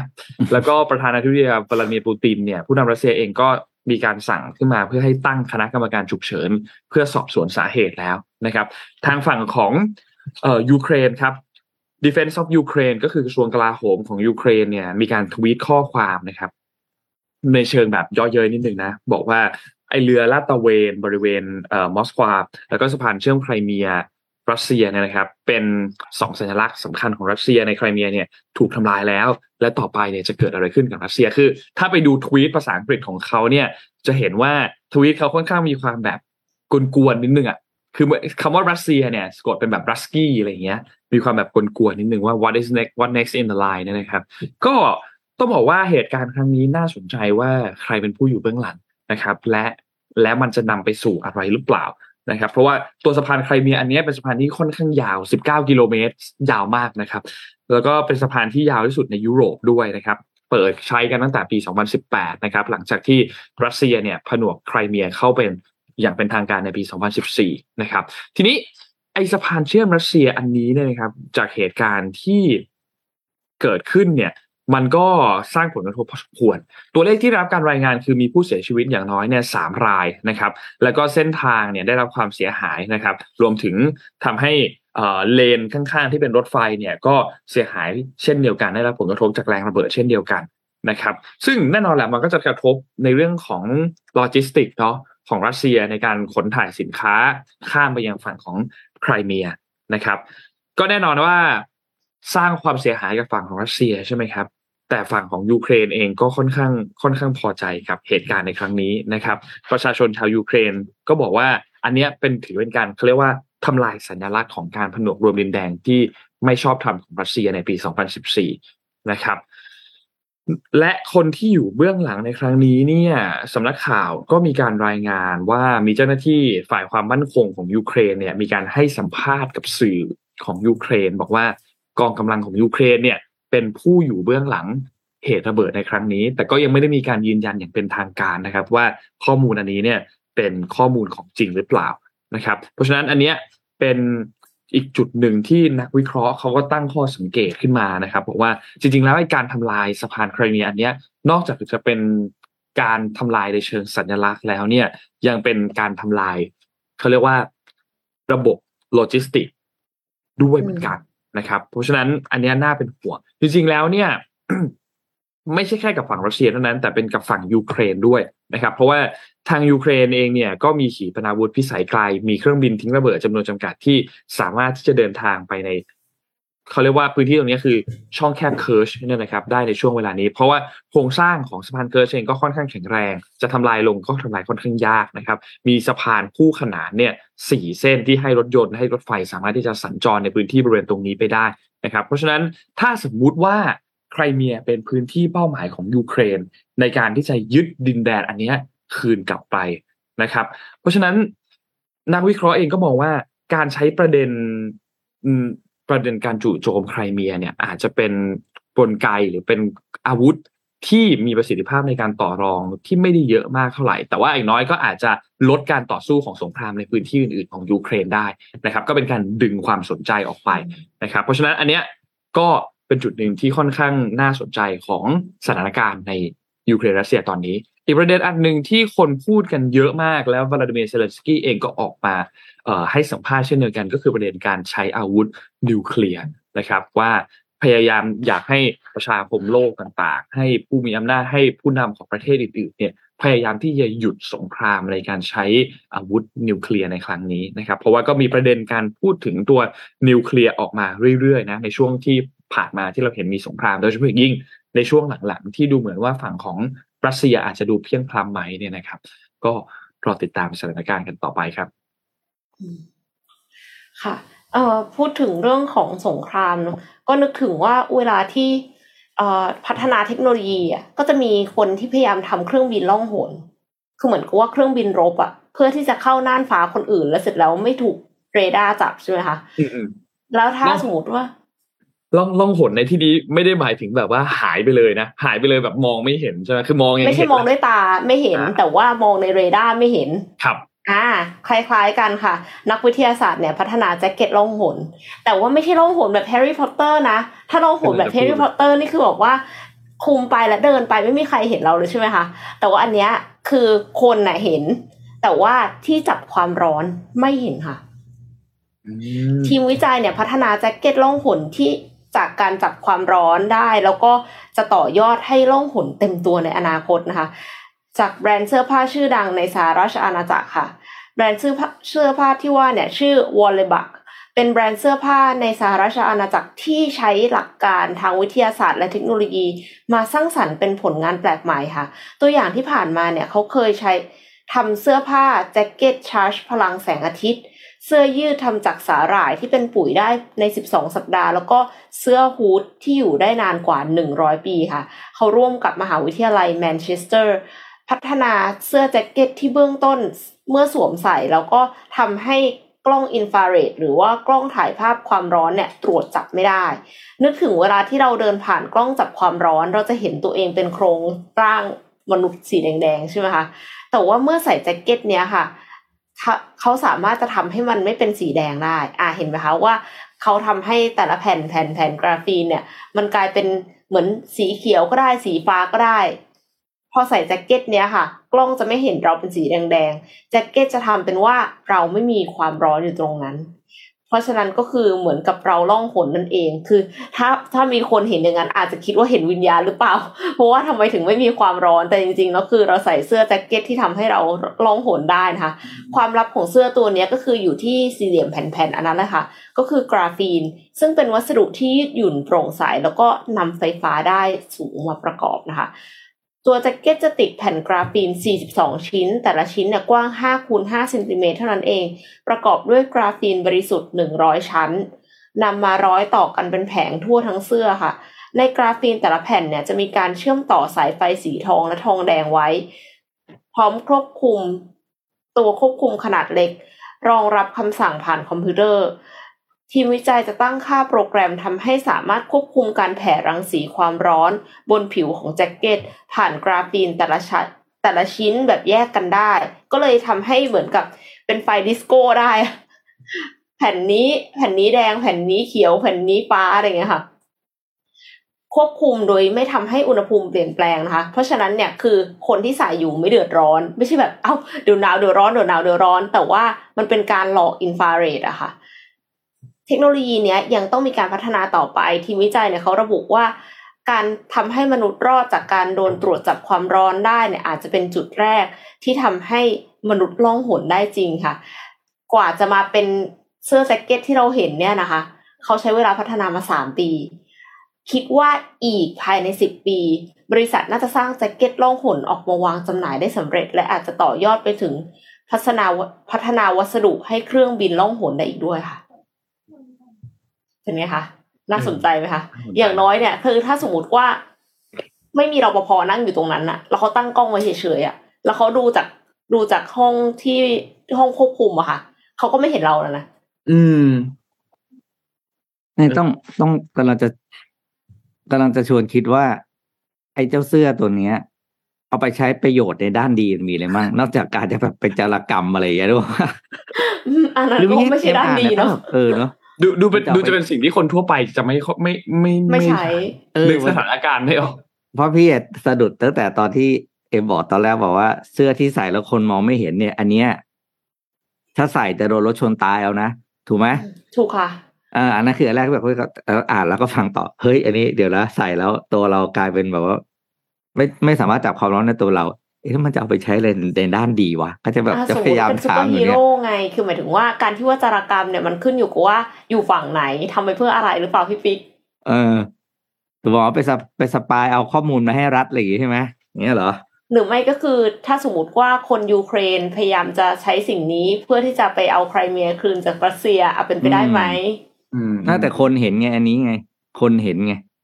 แต่ว่าเขาอาจจะทหารอาจจะไม่ได้เฝ้าอยู่ทุกจุดนะคะ แต่ว่าจะมีกล้องอยู่แทนดอดใช่ปะดอดเข้าไปมีใช่กล้ไหอมงอยู่แทนแล้วเสร็จแล้วก็คือเราใส่เสื้ออันเนี้ย กล้องมันจับไม่ได้ อืมแล้วไม่ได้มีคนเฝ้าแล้วก็ดอดเข้าไปได้อะไรอย่างงี้ครับอะเอาครับน่าสนใจเพราะว่าคิดกันได้ก็เก่งจริงใช่อะเดี๋ยวพาไปดูเรื่องกาแฟนิดนึงแล้วกัน กาแฟก็เป็นอ่าอะไรนะ เครื่องดื่มประจำวันของเราอยู่แล้วนะครับ ก็ เมื่อวานเมื่อเช้านี้จะเป็นทูเดย์เปิดเผยตัวเลขออกมาอันหนึ่งน่าสนใจเหมือนกันก็คือเรื่องของราคากาแฟครับ ที่จะเกิดขึ้นในปีหน้า ปีนี้เนี่ย ผลผลิตกาแฟประจำฤดูกาล 2021-22 เนี่ยนะครับ ผลผลิตของเมล็ดกาแฟทั่วโลกอยู่ที่ 167.2 ล้าน ถุงขนาด 60 กิโลกรัมนะครับ ซึ่งเป็นตัวเลขการผลิตที่ลดลง 2.1%จากปี 2019ทับ20 นะครับ ซึ่งตัวเลขนี้เนี่ยเป็นปัจจัยหนึ่งที่จะทำให้ราคากาแฟเนี่ยยังคงสูงต่อเนื่องนะครับ เพราะว่าปริมาณการดื่มกาแฟเพิ่มขึ้นนะครับ 3.3%คนคนทั่วโลกทานขึ้นนะตาทานกาแฟมากขึ้น แต่ผลผลิตกาแฟลดลงนะครับ แต่อ่าปี 2023 เนี่ยยังไม่ต้องกังวลนะครับ เพราะว่าราคากาแฟจะไม่จะไม่ได้ปรับขึ้นเพราะราคากาแฟเนี่ยจะไปปรับปี 2024 นะครับ เพราะฉะนั้น ร้านกาแฟทั้งหลายอย่าเพิ่งขึ้นราคานะครับเพราะราคากาแฟเขายืนยันแล้วว่าขึ้นราคาล่วงกาหแฟน้าไม่ได้กันขึ้นแล้วนะคะ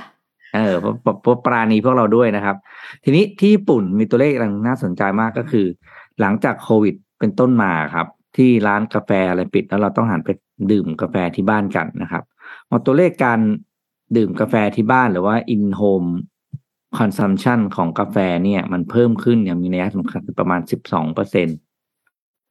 นะครับ แล้วก็มีแนวโน้มว่าจะเพิ่มขึ้นต่อเนื่องด้วย เพราะคนอาจจะชินแล้วแล้วก็ กาแฟก็พอมันทำเองที่บ้านได้แล้ว มันรู้สึกว่ามันไม่ได้ยากเกินไปใช่ไหมเพราะว่ากาแฟหลายอย่างไม่ได้ใช้เครื่องมือ มากไม่ต้องมีเครื่องนะครับ โดยเฉพาะคนที่กินแบบเป็น slow bar อย่างเงี้ย ก็มีกาน้ำมีอะไรอย่างเงี้ยมันก็เลยแบบรู้สึกว่าสนุกกับการทานเองที่บ้านนะครับนั้นตลาดคาเฟ่ในญี่ปุ่นกำลังจะมีการปรับตัว ครั้งใหญ่เหมือนกันนะครับ อันนี้เขาวิเคราะห์ล่วงหน้านะครับยังไม่รู้ว่าจะเกิดขึ้นจริงหรือเปล่าก็คือไซส์ของคาเฟ่จะเล็กลงนะครับ จะมีกลายเป็นเปลี่ยน format ของร้านกาแฟเป็นเป็น coffee kiosk มากขึ้น คือดื่มแล้วก็ทานเลย เพราะว่าต้องการลดค่าใช้จ่ายในการเปิดร้านนะครับ แต่การดื่มกาแฟไม่ได้ลดลงนะครับ เชื่อว่าในไทยต่อไปจะเราจะเห็นการขายกาแฟแบบเป็นร้านเนี่ยส่วนตัวน้อยลงคิดว่าน้อยลงนะ ค่ะก็คือหเป็รืนว่าเต่าบินมากอ่าขึ้มันนจะมีแบบตรงกลางจะหายไปครับ คือมีก็แบบแต่งแบบสุดขีดไปเลยอย่างร้านที่เราเห็นแบบโอ้โหแต่งกันแบบนี้ สุดสุดฤทธิ์อะนะครับ กับอันนี้คือลงเป็นทุนร้อยล้าน เป็น small scale ไปเลยก็คือเป็นร้านแบบเล็กๆส่วนร้านกลางๆแบบสิบโต๊ะสิบห้าโต๊ะเนี่ย ส่วนตัวพี่เลือกมันจะหายไปเรื่อยๆอืมเราจะเห็นแบบประเภทข้างทางตั้งแบบ moka pot ขายอย่างนั้นนะก็จะเป็นแบบการเป็น coffee culture อีกแบบหนึ่ง มันก็จะเป็นคู่ขนานนะครับ กลางๆจะหายไป อันนี้พูดถึงเฉพาะร้านที่เป็นร้านแบบ pure coffee นะไม่ไม่นับร้านอาหารที่ขายกาแฟด้วยนะครับ เดี๋ยวจะจะจะในในมุมของพี่นะเดี๋ยวจะเข้าใจผิดกันแล้วแล้วแต่ละคนที่บอกว่าไปชงเองถูกกว่าค่ะ อันนี้นี่จริงไหมคะหมดไปเท่าไหร่คะกับการชงเองถูกกว่า เห็นหลายคนบอกว่าซื้ออุปกรณ์กัน อลังการใช่มากใช่มันจะแพงอุปกรณ์ครับ มันจะแพงอุปกรณ์นี้แต่ประเด็นคืออุปกรณ์กาแฟมือสองขายราคาไม่ตกครับอ่าอ่าไอ้ถ้าไอ้เบื่ปอระเภทแล้วพก็วกอขาย่างยอย่างได้บ้านพี่เนี่ยเขามีไอ้นี่นะไอ้ตัวไซฟอนเหมือนดาวเคยเห็นไหมโหลหลอดแก้วยาวๆสูงๆอะที่เขาเรียกไซฟอนนะครับอ่าครับพี่ชายพี่เขามีบอกซื้อเขาซื้อมาสามปีที่แล้วมั้งวันนี้ราคาไม่ตกเลยอะมีแต่ขึ้นอืม โอ้โห เหมือนกระเป๋าแบรนด์เนมเลยนะคะ ถ้าไม่นับไม่นับเครื่องนะครับ ไม่นับเครื่องชงที่เป็นเครื่องเอสเปรสโซ่นะ อย่างนั้นนะตกอ่าเพราะว่ามันมันเทคโโลผ่านยีการเนอะใช้งานเยอะ แล้วก็มันตรวจสภาพยาก แต่ว่าไอ้เครื่องแบบที่เราเห็นที่บ้านอะ มันจะเป็นไอ้ตัวกาดิฟนะ ตัวมอคคาพอตพวกนี้เขาขายต่อแบบนิดนึงหน่อยๆนะแต่ไอ้ไอ้จรวดไอ้แพงๆนะครับราคาไม่ตกเลยเออน่าสนใจน่าสนใจอืมแล้วคนที่ชอบอะเขาก็เขาก็ชอบจริงๆอะเนาะนนเคยเจอแบบว่า เอ่อรุ่นแล้วมันพี่ก็มีความสุขในการทำเออ เวลาเขาไปเที่ยวไหนอะไรเงี้ยเขาก็จะพกอุปกรณ์อะไรพวกเนี้ยไปด้วยเป็นแบบชุดชุดเป็นแบบเล็กๆอะ แล้วก็พกไปด้วยอะไรอย่างเงี้ยเออก็เขาก็ชอบจริงๆนนพามาดูอีกเรื่องหนึ่งครับ ที่เกี่ยวกับเรื่องของการลงทุนนิดนึงใครลงทุนในหุ้นไทยหุ้นต่างประเทศกองทุน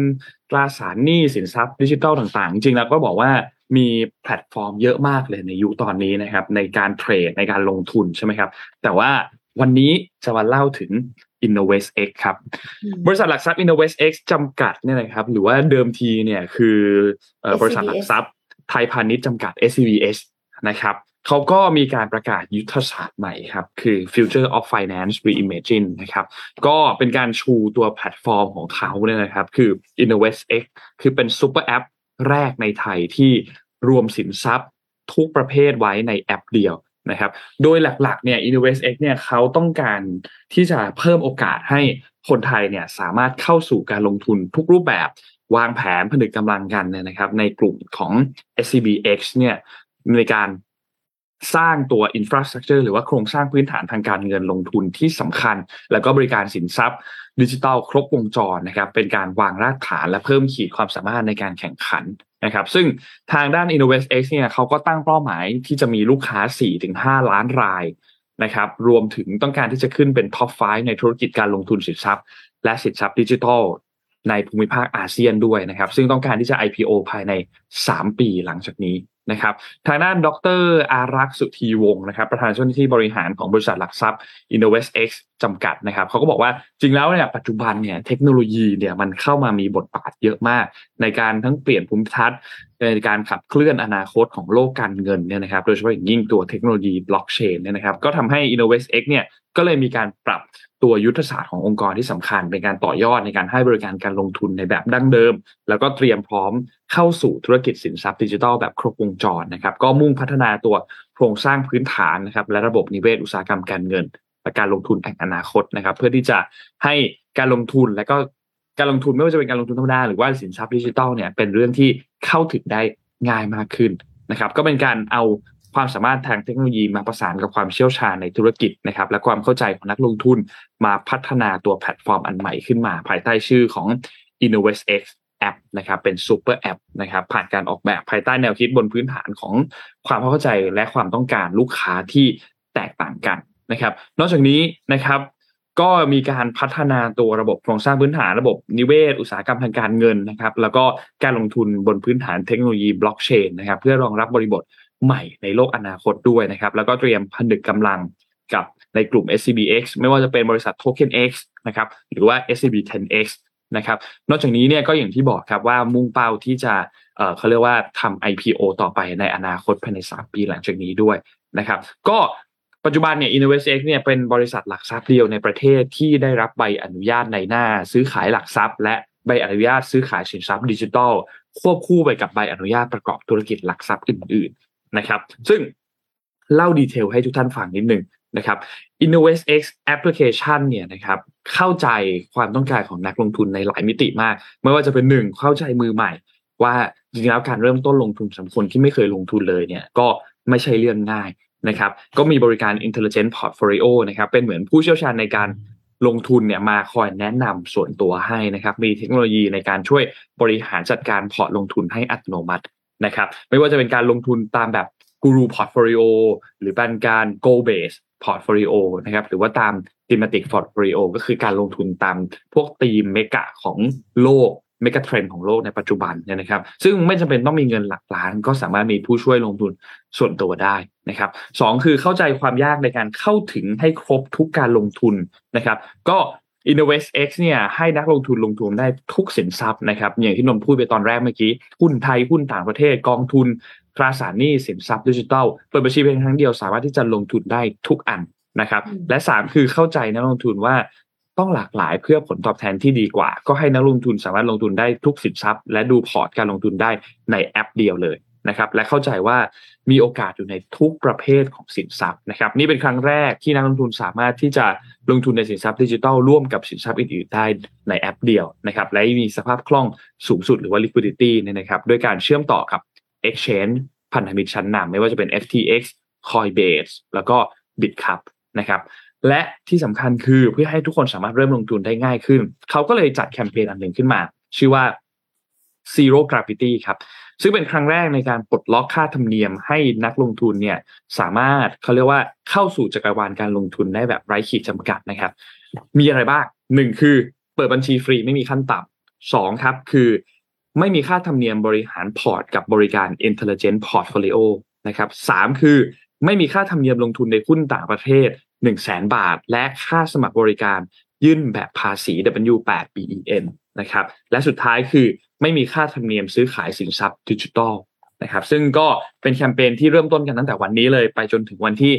31ธันวาคมนะครับถ้าใครที่สนใจก็ไปดาวน์โหลดกันได้นะครับสำหรับตัวแอป InnovestX นะครับสามารถดาวน์โหลดได้ตั้งแต่วันนี้เป็นต้นไปเลยนะครับ ก็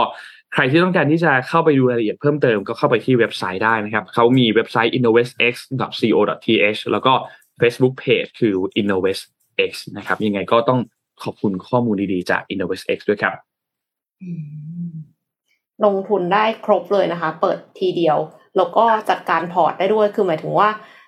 ปกติแล้วปัจจุบันเนี้ยเราก็ต้องเปิดทีละแอปทีละแอปเนาะว่าอันไหนดอยบ้างใช่ไหมคะอันนี้ก็คือรวมดอยและไม่ดอยอยู่ในที่เดียวกันอาจจะรู้สึกอุ่นใจมากขึ้น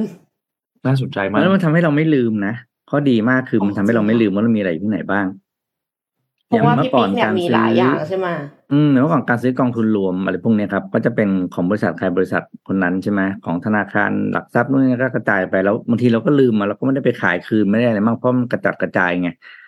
บุ๊กหายมั่งอะไรหายมั่งอะไรอย่างเงี้ย อันนี้มารวมที่เดียวเพราะว่ามันดี ดีเลยแหละ อันนี้เราว่าดีจริงครับ เอาไวโมได้ด้วยใช่ไหมคะพี่ปิ๊กๆอืม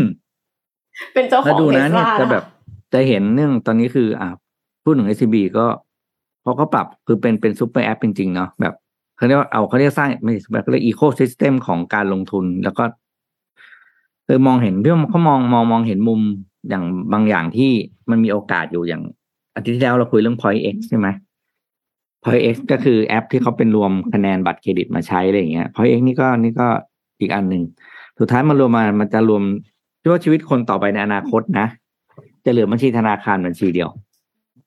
อืมแล้วก็บัญชีเนี้ยทำทุกอย่างเลย ลงทุนในเพราะว่าบัญชีมันก็จะมีย่อยๆไปเรื่อยๆ เหมือนเราเหมือนเรา คือคือพี่ทำคอนเทนต์ให้กับ เอ็ดได้เยอะเรื่องของดิจิตอลไอดีนะครับ แล้วก็ต่อไปคนเป็นดิจิตอลจะมันจะไม่ต้องมีหลากหลายเลขสมาชิกเอ่อเราถึงเลขบัญชีธนาคารเป็นบัญชีเดียว in the future เนี่ย เคยอ่านบทความต่างประเทศหนึ่งก็บอกว่า ต่อไปเลขประจำตัวประชาชนเราเนี่ยจะเป็นเหมือนเลขธนาคาร อืมะก็คือโอนเงินไปที่คนคนนี้ โดยที่ไม่ต้องมีเลขบัญชีแล้ว ก็คือเหมือนพร้อมเพย์แต่ว่าอ่าเป็นเลขมันจะตัวมีเราออนนั้นอีก อ่า เป็นเลขตัวเราเลยพร้อมเพย์คนยังเป็นมือถือไง ครับไม่อ่าพร้อมเพย์มีของเอ็มเป็นแบบประชาชนอ่าถ้างั้นอ่าอย่างนั้นถูกเลยจะเป็นอย่างนั้นเลยครับ คือต่อไปจะเป็นอย่างนั้นเลยทุกอย่างผูกด้วยเลขไอดีหมด อืมอืมอะเดี๋ยวมีอันหนึงปิดท้าย จะบอกพูดผิดเกือบพูดว่าปิดท้ายเศร้าๆปิดท้ายสั้น ๆ เออครับเรื่องอ่าปริมาณไข่ไก่ในโลกครับ อันนี้รอยเตอร์สำคัญมากค่ะ รายงานปริมาณว่ารายงานปริมาณการผลิตไข่ไก่นะครับ แล้วก็ส่งผลตัวอย่างที่ชีวิตประชาชนที่ฝรั่งเศสนะครับอ่าในปี 2021 ที่ผ่านมาเนี่ยนะครับปริมาณการผลิตไข่ไก่ของโลกเนี่ยอยู่ที่ 1.5 พันล้านฟองนะครับ แล้วก็คาดว่าในปี 2022 เนี่ย ปริมาณ supply ของไข่ไก่จะตกที่จะจะลดตกลงอยู่ตกลง 4.6เปอร์เซ็นต์นะครับ ซึ่งไม่ใช่ข่าวดีนะครับ โดยเป็นการลดลงที่สหรัฐอเมริกา3เปอร์เซ็นต์นะครับ EU อ่า8เปอร์เซ็นต์แล้วก็ที่ฝรั่งเศสเนี่ยเยอะสุดเลยนะครับ เฉพาะที่ฝรั่งเศสเนี่ยเยอะมากกว่าเพื่อนนะครับ ก็คือ10เปอร์เซ็นถามว่าจะเกิดขึ้นอะไรขึ้น แน่นอนครับ พอปริมาณไข่ไก่มันลดลงเนี่ย มันก็จะแพงขึ้น ซึ่งมันส่งผลกระทบกับคนที่มีรายได้ปานกลางถึงรายได้น้อย เพราะว่าไข่ไก่เป็นโปรตีนเป็นเป็นแหล่งอาหาร โปรตีนที่ถูกที่สุดค่ะในราคาต่อหน่วยนะครับ เพราะฉะนั้นเนี่ยถ้าเกิดว่าไข่ไก่ราคาแพงขึ้นเนี่ยโอ้มันจะส่งผลกระทบกับประชาชนจำนวนมากจริง ๆนะครับ แล้วก็อย่างในบางประเทศนะครับ ราคาไข่ไก่เนี่ย ขยับอัตราการเพิ่มขึ้นนะอัตราการเพิ่มให้เปอร์เซ็นต์ที่เพิ่มขึ้น ความเร็วในการเพิ่มขึ้นเนี่ย ของราคาไข่เนี่ย มันขึ้นเร็วขึ้นถึงระดับหกสิบห้าเปอร์เซ็นต์ใน average นะครับ คือจะปกติคุณจะขึ้น เดือนละเหรียญสมมติตัวอย่างนะครับ ตอนนี้มันกลายเป็นว่าเดือนหนึ่งหนึ่งหนึ่งจุดหกห้าเหรียญอย่างเงี้ยนะครับ คือมันขึ้นเร็วมากนะครับ แล้วก็เป็นคาดการณ์ว่ายังจะขึ้นต่อไปเรื่อยๆนะครับ ราคาไข่ไก่ คาดว่าภายในสิ้นปี 2022 นะ จะปรับขึ้นไปอยู่ที่ 4.24 ยูโรต่อกิโลนะครับ จากที่อ่าอยู่ที่ 2.3 ยูโรต่อกิโลเมื่อสิ้นปี2021คือปีเดียวปีเดียวเกือบเท่าที่ฝหรั่นึ่งงที่เฉพาะที่ฝรั่งเศสนะครับต้องเฉพาะค่ะฝรั่งเศสเนี่ยริมไอซัพพลายมันลดเยอะสุดนะครับ แล้วก็ขายเป็นสินค้าที่ไม่ค่อยอินพอร์ตข้ามประเทศ เพราะว่าเขาไม่สามารถอยู่แบบยาวๆแบบผ่านคอนเทนเนอร์ข้ามประเทศได้อยู่แล้ว เพราะฉะนั้นไข่ไก่เป็นประเทศไข่ประเทศมันนอกจากส่งแบบข้ามประเทศใกล้ๆอย่างแบบไทยญี่ปุ่นอย่างเงี้ยจะได้ อย่างเงี้ยครับ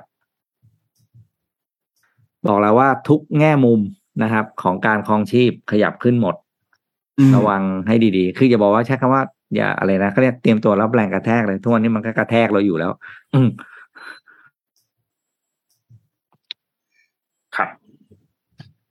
อะต่อได้เลยครับ จริงๆนนท์มีเรื่องจีนที่บอกว่าจะเล่าให้ฟังแต่มันค่อนข้างยาวเดี๋ยวเดี๋ยวพรุ่งนี้เล่าให้ฟังเป็นเรื่องแรกๆเลยละกัน แต่ว่าพาไปดูเรื่องนี้นิดนึงจริงเป็นข่าวตั้งแต่ ยิงมายาวตั้งแต่เมื่อสัปดาห์ที่แล้วแหละก็คือข่าวเรื่องการยิงขีปนาวุธของที่เกาหลีเหนือ ซึ่งมีการยิงอีกแล้วนะครับ ในวันที่ 9 ตุลาคมที่ผ่านมาก็คือวันอาทิตย์เนี่ยนะครับ ตอนช่วงเช้าเนี่ยนะครับ ก็มีการยิงขีปนาวุธพิสัยใกล้หรือว่า HRBM อีก 2 ลูกนะครับ ไปยังบริเวณน่านน้ำตะวันออกเนี่ยนะครับ ก็เป็นความเคลื่อนไหวครั้งล่าสุด นะครับหลังจากที่เกาหลีเหนือเนี่ยออกมาประนามที่สหรัฐเนี่ยส่งเรือรบเข้ามาเพื่อซ้อมรบกับทางเกาหลีใต้ บริเวณนอกชายฝั่งเอ่อตะวันออกของคาบสมุทรเกาหลีนะครับ ซึ่งก็เป็นครั้งที่เจ็ดในรอบสองสัปดาห์พูดง่ายๆคือสองวันเขายิงทีสองวันเขายิงทีเนี่ยนะครับสำหรับตัวการทดสอบขีปนาวุธในครั้งนี้เนี่ยนะครับ ด้านผู้สังเกตการณ์ที่คือที่เกาหลีใต้เนี่ยเขาก็บอกว่า ขีปนาวุธดังกล่าวเนี่ยเป็นขีปนาวุธลำกล้องขนาดใหญ่ แล้วก็ยิงออกจากระบบปล่อยจรวดหลายลำนะครับ ที่เรารู้จักกันในชื่อ KN 25 นะครับ ก็เป็นการทดสอบขีปนาวุธอีกครั้ง แต่นนท์อยากจะพาไปดูอันนี้ครับ เป็นบทวิเคราะห์อันหนึ่งที่ The Standard ทำมานะครับ บทวิเคราะห์อันนี้เนี่ยพูดถึงค่อนข้างน่าสนใจว่าทำไมช่วงเนี้ยเกาหลีเหนือเนี่ย เอาแค่สองสัปดาห์นี้ หรือเอาแค่ช่วงปีหนึ่งที่ผ่านมาเนี่ย ถึง ยิงขีปนาวุธอย่างต่อเนื่องทดสอบขีปนาวุธกันอย่างต่อเนื่องเลย เรื่องแรกครับคือมีบทวิเคราะห์จากสื่อต่างประเทศเนี่ยมีการพูดถึงบอกว่า จริง ๆ แล้วเนี่ยการทดสอบขีปนาวุธ เราทุกคนทราบกันอยู่แล้วสำหรับเกาหลีเหนือไม่ใช่เรื่องใหม่นะครับค่ะเพราะว่าโครงการพัฒนาอาวุธยุทโธปกรณ์ทางการทหารรวมถึงอาวุธนิวเคลียร์เนี่ยต้องบอกว่าได้รับการพัฒนากันอย่างต่อเนื่อง นับตั้งแต่เอ่อมีสงครามระหว่างเกาหลีใต้กับเกาหลีเหนือมาเนี่ยนะครับที่ทำให้ คาบสมุทรเกาหลีเนี่ยมีความตึงเครียดโดยเฉพาะอย่างยิ่งคือในปี 2017 นะครับ แม้ว่าจะมีการประชุมมีการพูดคุยกันไม่ว่ากับโดนัลด์ทรัมป์เองเนี่ยนะครับมีการพูดคุยกันเพื่อที่จะต้องการให้ยุติ และปลดตัวอาวุธนิวเคลียร์เนี่ยนะครับ แต่ว่าแม้ว่าจะมีท่าทีประนีประนอมกันในช่วงเวลาหนึ่ง แต่สุดท้ายแล้วเนี่ยดูเหมือนว่าสถานการณ์ก็ดูจะไม่เป็นผลเท่าไหร่นะครับทำให้ ในช่วงโควิดที่ผ่านมาเนี่ยมันมีตัวแปรอันหนึ่งคือเกาหลีเหนือตัดสินใจปิดพรมแดนใช่ไหมครับ แล้วก็ตอนนั้นเนี่ยการทดสอบขีปนาวุธเนี่ยน้อยมากเลยนะครับ เพราะว่ามีข้อจำกัดในเรื่องของโรคระบาดนะครับ แต่หลังจากที่โควิดเริ่มซาลงนะครับ บริบทมันเปลี่ยนไปนะครับ ก็ทำให้เหมือนกับอัดอั้นเลยครับ ก็เลยมีการทดสอบขีปนาวุธในช่วงที่ผ่านมาค่อนข้างเยอะนะครับ และนอกจากนี้เองเนี่ยก่อนหน้าเนี้ย พอเกาหลีเหนือเขามีการทดสอบขีปนาวุธเนี่ยคนก็มุ่งเป้าไปที่เขาเนาะว่าแบบเอ้มีการทดสอบขีปนาวุธ แต่ว่าตอนเนี้ยหน้าของสื่อโลกตะวันตกเอง ทุกคนหันไปสนใจสงครามรัสเซียยูเครนนะครับ ก็เลยเป็นเหมือนแบบ จะใช้คำว่าอะไรเดียภาษาแบบเข้าใจชาวบ้านง่ายๆหน่อยก็คือ จังหวะชุลมุนน่ะ อาศัยจังหวะชุลมุนน่ะก็เลยทดสอบขีปนาวุธในช่วงนี้อย่างต่อเนื่องนะครับสองครับคือภาพจาก สงครามของรัสเซียยูเครนครับตั้งแต่ช่วงเกินกุมภาพันธ์ที่ผ่านมาเนี่ยนะครับสถานการณ์ที่เราเห็นเนี่ยนะครับ ก็คิดว่าเป็นอีกหนึ่งปัจจัยที่ต้องบอกว่าเราก็เห็นแล้วว่าฝั่งยูเครนฝั่งพันธมิตรของประชาคมโลกทำหลักๆ เลยเนี่ยก็คือมีการประนาม มีการดำเนินการการคว่ำบาตรกดดัน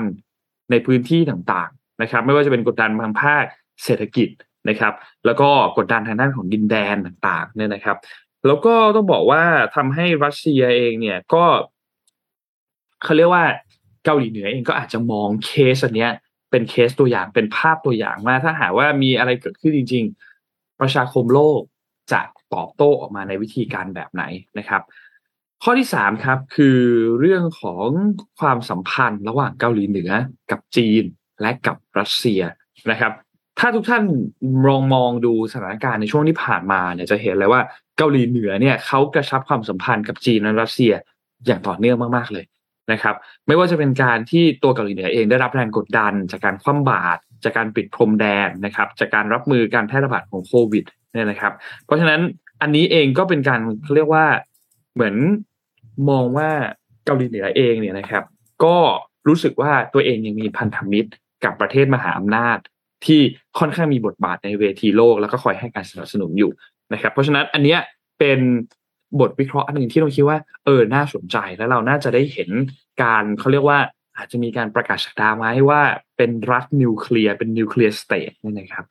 ก็เดือนกันยายนที่ผ่านมาจริง ๆ แล้วเนี่ยมีการผ่านตัวกฎหมายฉบับใหม่ที่ให้เกาหลีเหนือเนี่ยเป็นรัฐนิวเคลียร์ซึ่งหมายความว่าอะไรมันหมายความว่าเกาหลีเหนือเนี่ยจะเป็นประเทศที่ ไม่ยอมปลดอาวุธนิวเคลียร์และจะมุ่งหน้าทดสอบพัฒนาโครงการอันนี้ต่อไป โดยมองว่านิวเคลียร์ขีปนาวุธเนี่ยจะเป็นหลักประกันสำคัญต่อความมั่นคงของเกาหลีเหนือนะครับ เพราะฉะนั้นก็เลยเป็นเหตุผลอันหนึ่งที่เราอาจจะเห็นการทดสอบค่อนข้างเยอะ แต่ทีนี้ประเด็นคือปัจจัยถัดมาหรือช่วงถัดมาคือการประชุมสมัชชา ใหญ่ของพรรคคอมมิวนิสต์จีนที่ปกติจะจัดขึ้นทุกๆ 5 ปีเนี่ยนะครับ และจะมีการจัดขึ้นในวันที่ 16 ตุลาคมนี้ เขาคาดการณ์กันว่าเกาหลีเหนืออาจจะลดความถี่ในการทดสอบในช่วงนี้นะครับ อันนี้ก็ต้องรอติดตามกันต่อไปนะครับ ซึ่งก็เป็นการประชุมที่คิดว่าน่าสนใจ เพราะว่าการลดการทดสอบมันเป็นการแสดงออกเชิงสัญลักษณ์อันหนึ่งว่า เฮ้ยเกาหลีเหนือกับจีนเนี่ยเป็นพันธมิตร แน่นแฟนกันนะ และการประชุมครั้งนี้เป็นการประชุมที่อาจจะตัดสินการดำรงตำแหน่งในสมัยที่สามของสีจิ้นผิงด้วยนะครับ ว่าจะได้ไปต่อไหมซึ่งหลายคนก็คาดว่าน่าจะได้ไปต่อนั่นแหละนะครับ ก็รอติดตามดู และหลังจากนั้นพอการประชุมจบลง อาจจะเป็นช่วงช่วงปลายปลายเดือนนี้เนี่ยนะครับ ก็อาจจะกลับมาทดสอบขีปนาวุธอย่างต่อเนื่องอีกครั้งหนึ่งนะครับ อันนี้ต้องรอติดตามกันดูนะครับ แต่นี้ก็เป็นภาพสถานการณ์การทดสอบขีปนาวุธนิวเคลียร์ของที่ เกาหลีเหนือครับก็เอาใจช่วยคนที่ได้รับผลกระทบนะคะ มีขีปนาวุธบินผ่านบ้านบ่อยๆเนี่ยก็ตุ้มตุ้มต่อมต่อมเหมือนกันนะคะ ก็น่ากลัวเหมือนกันครับอยากให้อยากให้หยุดทดสอบสักทีค่ะ วันนี้น่าจะครบถ้วนไหมคะนนน่าจะครบถ้วนแล้วครับครบแล้วครับคิดว่าน่าจะครบแล้วนะครับ ก็ ขอบคุณท่านผู้ฟังทุกๆท่านมากนะครับ ที่ติดตาม Mission Daily Report นะครับ และที่สำคัญเลยก็ต้องขอบคุณสปอนเซอร์ของเรานะครับ SCB นะครับขอบคุณที่คอยสนับสนุนพวกเรามาโดยตลอดนะครับ และขอบคุณดีน่าโทนิวนะครับน้ำเต้าหู้ออร์แกนิกหอมอร่อยดีกับสุขภาพให้คุณออร์แกนิกได้ทุกวันนะครับ และขอบคุณท่านผู้ฟังจากทุกช่องทางเลยครับ ไม่ว่าจะเป็น Facebook YouTube TikTok หรือว่าจะเป็น Clubhouse นะครับ ก็ขอบคุณจากทุกช่องทางเลยนะครับ ยังไงเราพบกันใหม่อีกครั้งหนึ่งในวันพรุ่งนี้วันอังคารนะครับ สัปดาห์นี้เรามีหยุดหนึ่งวัน นั่นก็คือวันพฤหัสนะครับ คิดว่าถ้าเราไม่เจอกันที่นี่ เราอาจจะได้เจอกันที่งานสัปดาห์หนังสือนะครับ ก็ขอให้มีความสุขกับงานสัปดาห์หนังสือในสัปดาห์นี้ที่กำลังจะมาถึงด้วยนะครับ ก็รอกันมานานนะครับ วันนี้เราสามคนลาไปก่อนครับ แล้วพบกันใหม่อีกครั้งหนึ่งวันอังคารครับ สวัสดีครับ สวัสดีค่ะ Mission Daily Report. Start your day with news you need to know.